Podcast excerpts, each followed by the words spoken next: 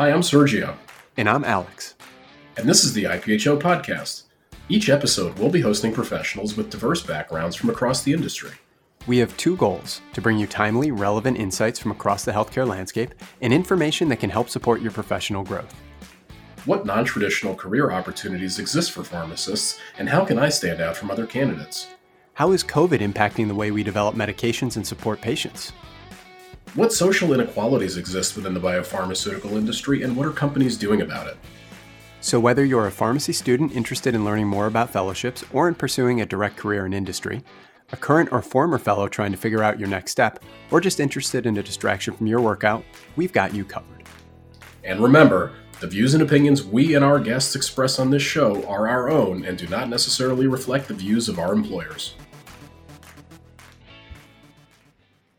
All right. Welcome, everyone, to the IPHO podcast. Today, we're going to be Jim, joined by Jim Alexander, the founder and executive director of the Industry Pharmacists Organization. And it's the second time he's joining, uh, but for uh, with with intent. It's there's a purpose here. And I started by saying we out of habit, but uh, unfortunately, it's just me. Uh, Sergio has a well-deserved vacation, so we're going to leave him alone for this episode. So, start by welcoming Jim.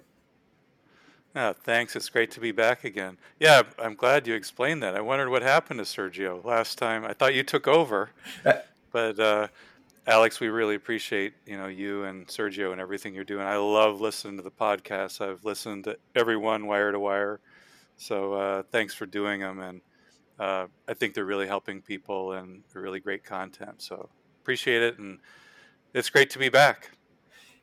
Well, it's great to have you, and we I, I haven't scared Sergio away yet. Um, it's it's not it's not personal. He he promises, but something I you, you say that it's been a, a, great service for people. Some some feedback we've gotten has been really positive. We've gotten some constructive feedback, and we've tried to incorporate it into the episodes. We've also gotten some positive feedback, and our goal here was to help uh, students, fellows, colleagues learn more about the industry and connect them with information. And we've, we've gotten some really good feedback. So keep, keep it coming. Um, and, and I want to introduce a, a, new format for this fall because it's officially September. And we know that there's a critical mass that leads up to the mid-year time period. So uh, leading into mid-year, uh, Sergio and myself, we're going to be putting out episodes that focus on preparing individuals uh, whether that's preceptors, fellows, uh, students for the mid-year process.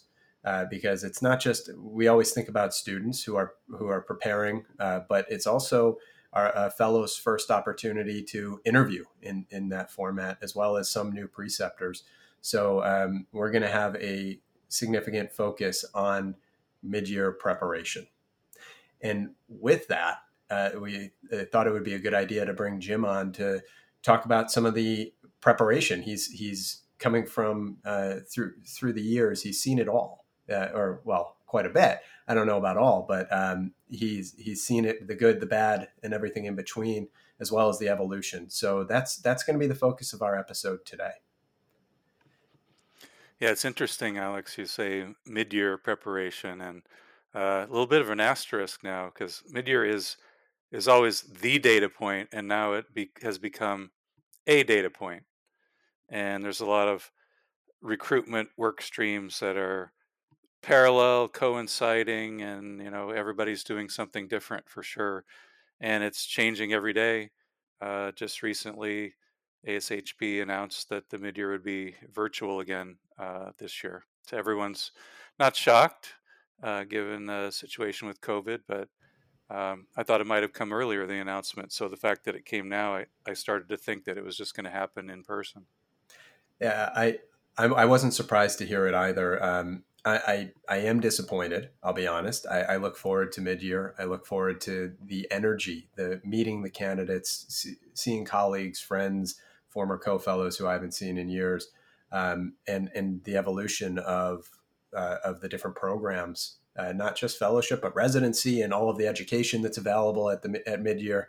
Um, but I feel like we learned quite a bit last year during the virtual mid year process. So thankfully, this is not recreating the wheel. But one thing that really rose to the surface for me last year, and, and Jim, I'll let you comment on it as well, is the amount of information that really became available in the virtual world. I felt like uh, even as a preceptor, uh, being I was inundated with information and events through uh, through LinkedIn, through emails from organizations. So I thought this would actually be a good time to think about and talk about organizing for mid-year, uh, whether that's fellows, uh, preceptors, uh, students who are preparing and maybe uh, Jim, you could speak to how IPHO is responding to support the the pharmacist community in preparing for this event and uh, helping to uh, get everyone organized for with with everything that's going on.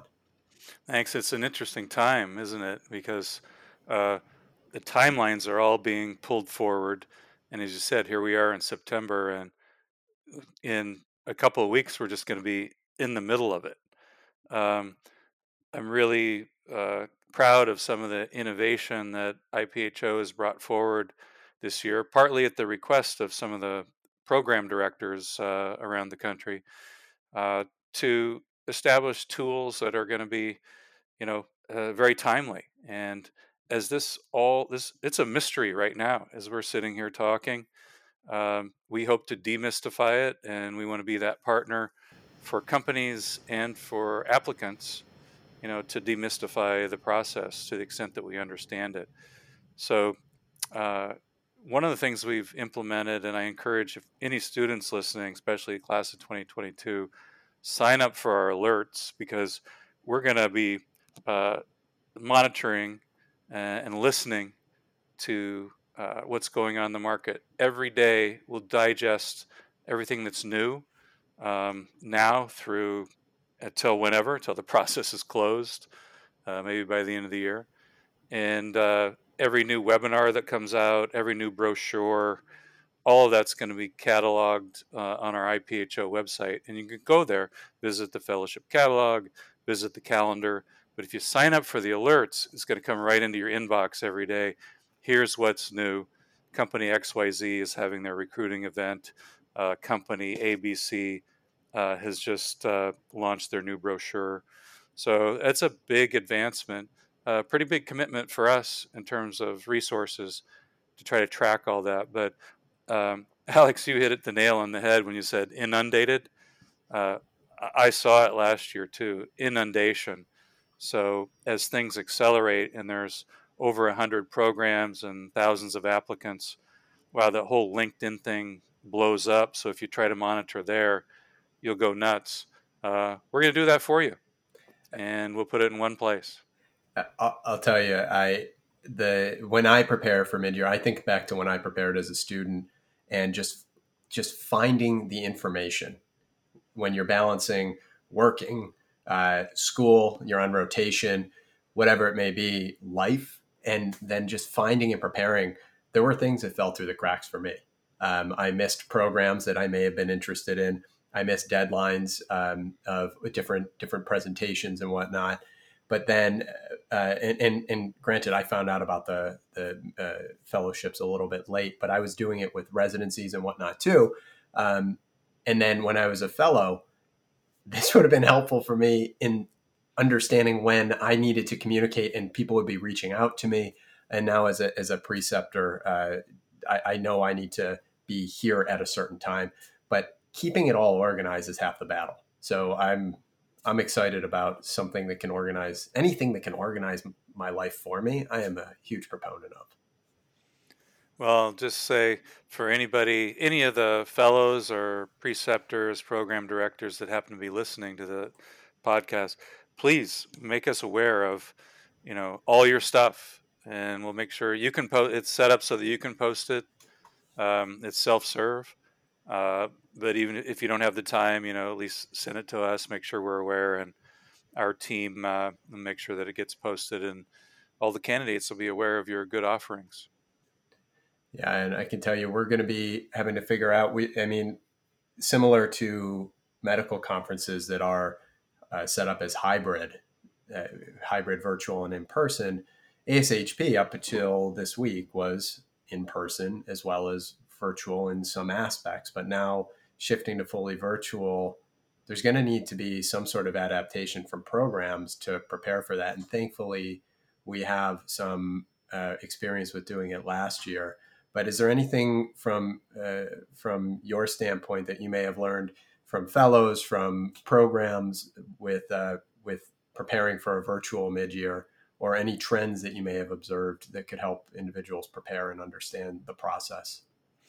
Well, I think everything's happening sooner, Alex. Uh, you know, there's a there's a race to get the good candidates, and everybody's pretty much aware of that. So we'll see all programs, big and small, pulling forward timelines again, which compresses everything into October to early November. The first offer went out last year uh, in mid-November, wow. well before Thanksgiving, um, way before you know some people were still signing up for mid-year when the first offer went out last year. So I'd say uh, for candidates, you know, the trend is to get your understand, you know, seek to understand uh, the universe of opportunities much sooner, and then get everything lined up.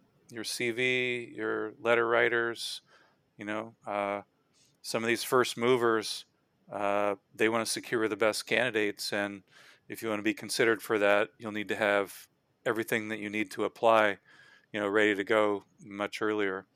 Uh, and I'd say, you know, you said organizing, planning, this calendar that we've got on our website now under Fellowship Central.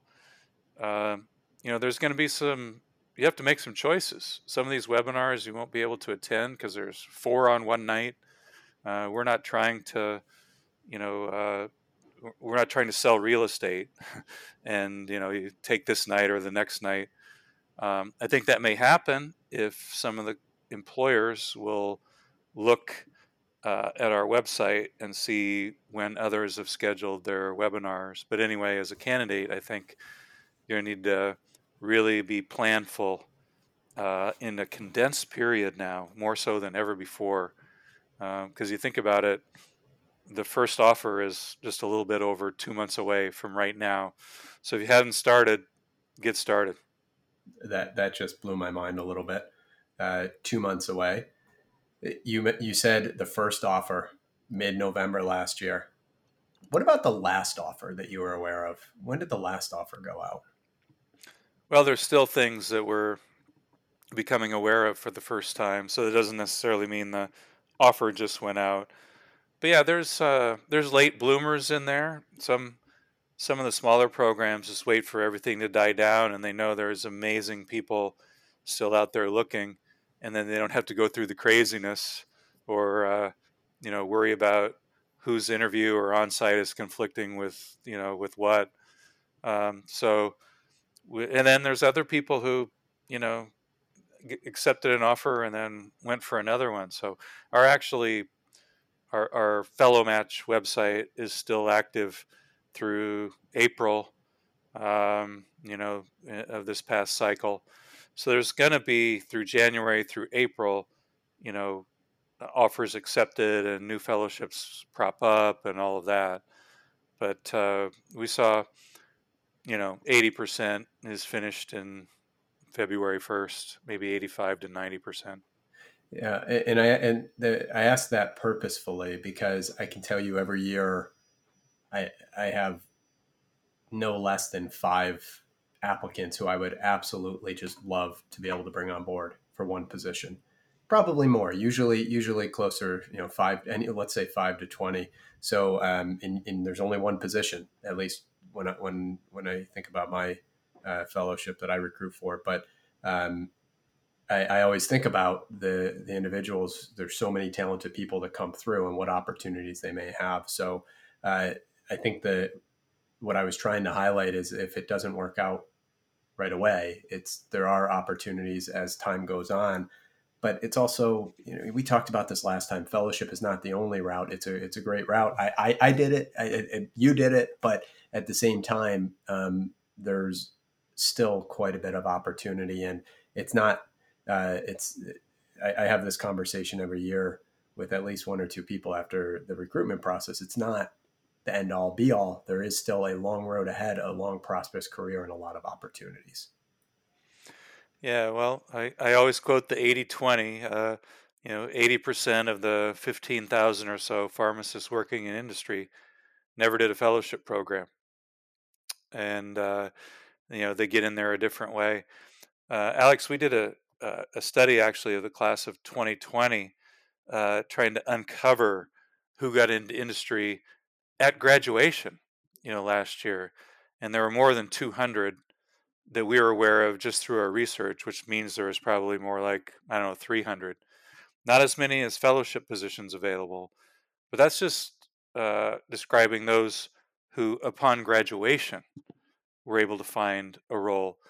Um, and then, of course, downstream, people who have got the industry bug, who know that's what they want to do. You know, they're accumulating other experiences and, you know, uh, find their way in downstream two, three, four years down the line. Yeah, clinical experience is really uh, can really position you well. And, and I'll share an, an anecdote from years ago where I had we were down to two, and uh, one one of the individuals we we can only offer one, and the second we actually ended up six eight months later bringing on as a contractor, and she's gone on to have a really successful career. It's there's a ton of talented graduates, um, and that's that's kind of what that speaks to. Um, but I, I want to bring the conversation back to the mid-year preparation. We we've talked about how virtual impacts the uh, the timelines, uh, the sheer amount of information that comes through. But with that, we another inevitability of mid-year is interviews. So as you and there's two sides to that table. There's someone sitting as the interviewer for the first time, likely, are, the fellows, and then someone as the interviewee potentially for the first time as well other than preparing for pharmacy school interviews. So uh, what what type of advice or resources would you offer? Let's start with the interviewers because i, I can tell you i've been a part of training a number of, of fellows as they prepare for their first time interviewing um, and i have uh, kind of a process but at the same time it's something that you know it, it comes from my head and my experience and, and others experiences that i work with but what what type of resources or advice would you give to those who are just interviewing as interviewers for the first time? Because it's a different hat. Yeah. It's interesting. And i i remember being on the other side of the table for the first time myself. Uh, it was a long time ago but i remember it vividly. Uh, i think you can google these days probably a lot of good resources like that but it, you asked uh, resources or advice. I would say a couple things it's pretty easy to get full of yourself all of a sudden when you you know all of a sudden it's you're in a more of a decision making role and uh, you're the person that's in that seat and uh, yeah the the candidates all look up to you don't they? And it's pretty easy to feel that way. And i i'd uh, discourage you if you're a fellow listening in from from that feeling. I wouldn't be overtaken by that feeling. Um, one of the things I learned, it applies here more so in real life, but uh, as you know, as I tried to recruit people to work on my teams, I always tried to find somebody as different from me as possible, because I think the, you know, the instinct would be, oh, I got to. They liked me. They hired me last year, and wow, I, I'm really good at what I do. I've been gotten the feedback and I better find another me. Um, in this case, might be true. Uh, certainly, there's a company culture fit that's important uh, for both candidates and interviewers. Uh, but still, i w- I'd resist the urge to say, well, I'm just going to find a clone of me. Find somebody different than you, brings different skills, you know, to the table, and uh, you'll learn from them once they get on board. Uh, and that's tremendously valuable and kind of round out your team with different skill sets and strengths and experiences and backgrounds and all of that. So those would be the kind of top two things that come to mind for me is don't get too full of yourself. And then also, um, you know, when I think back uh, to, and I probably still use this style when I'm interviewing people, you're in a buying and selling mode at the same time, especially if you're the I mean, you're the first line of defense, and a lot of times, if you're the first year fellow, you might be the first person to talk, you know, with uh, the candidate that's being interviewed, and uh, you need to do some selling, right? Uh, it's not just you're not just buying. Like that candidate might be one of these that gets several offers, or they might be one that doesn't get any. You don't know when you're sitting down. Um, and I found that you know I, I resist the urge to jump to conclusions based on what I see on paper leading into an interview. Kind of op- uh, try to uh, approach it with an open mind because there's a lot more to someone. I mean, we all we all try to we're asked to coach candidates to help them bring out their professional personality, you know, on a CV. But there's a lot more to somebody. There's way more to somebody than what you see on the paper, and those are often the intangibles that you're looking for. So um, you want to be familiar with the candidate's CV, but not be, you know, too prejudiced in one direction or another by it. Yeah, it, you. As I asked the question, I started thinking about my my first year as an interviewer, and I, I remember the weight uh, uh, on my shoulders that I felt because it was my first time really deciding the fate of individuals. Where it was uh, before, it was all about where do I go and how do I kind of make my next step, and now it's how do I help identify the right individual who's going to fit within this organization, who's going to grow as into hopefully grow into a leader um, but I, I, remember looking at my wife as I was preparing and, and saying, I'm, I'm deciding fate as I, as I go through this process, people who have prepared an interview. And I, I, I didn't take it lightly then, and I certainly don't now. Um, but it's, it's, you mentioned the having the right attitude and, and that's, that's just remember you're, you're, as an interviewer, you are, uh, you are involved in people's futures is is what I and that's what I tell my fellows now. Um, and then it also, if you're a fellow, don't hesitate to speak with your preceptor. Prepare. I know a lot of programs are structured, but if it's a conversation you haven't had, see if there's a program at the company that can help you prepare. See if there's a, a program outside the company that your that your organization is willing to support you in, in training because these are these are serious processes. You are holding the fate of individuals in your hands it's interesting. You just uh, you, know, you think about things I never thought about before, but there's so much mock interviewing that goes on for candidates, right? And probably a, a fellow should, uh, you know, have a couple mock interviews from the other side of the table, um, you know, before going live. Would be, uh, you know, good best practice. Yeah, it's not easy. It's not easy, and it's and, and it's a it's a grind on both sides of the table. Uh, but let's let's switch over to the other side of the table as uh, interviewees. You're you're a, a, student who's interviewing for the first time, and again, perhaps you interviewed for pharmacy school internships, but um, this is your first experience with mass interviews. Uh, any any perspective for the student as well? You know, I don't want to steal anything from Tanya Chowdhury, who's going to be uh, presenting this at our annual meeting coming up. And for any of those out there that aren't signed up already, you got to go there. We'll help demystify the whole thing. But we'll have a session on uh, virtual interviewing tips for the candidates. Um, preparation's so key. And I just mentioned a minute ago, of course, mock interviewing. But you're going to want to prepare for the behavioral style questions and really embrace some of the things that have happened to you. Uh, some of your key experiences when you failed, when you've succeeded, when you've had a disagreement, how it was handled, and all of that. And that's all part of putting yourself out there. Hopefully, you won't have to reinvent the history when the moment comes, and you will have put yourself out there to be in these kinds of situations. But uh, I feel like uh, there's a lot of mock interviewing, a lot of preparation. I've seen a lot of people come off as overly rehearsed, though. So if I could highlight one thing that maybe others aren't, because they're going to say, "Do the star," you know, you know, the, the, all, all, these behaviors. Here's your, you know, here's the way you should answer this and the way you should answer that. Wow, it, really comes across if you're overly rehearsed, and it can be scary. Uh, you know, you want to have the answers to these questions, but you don't want to look like you're like reading the teleprompter.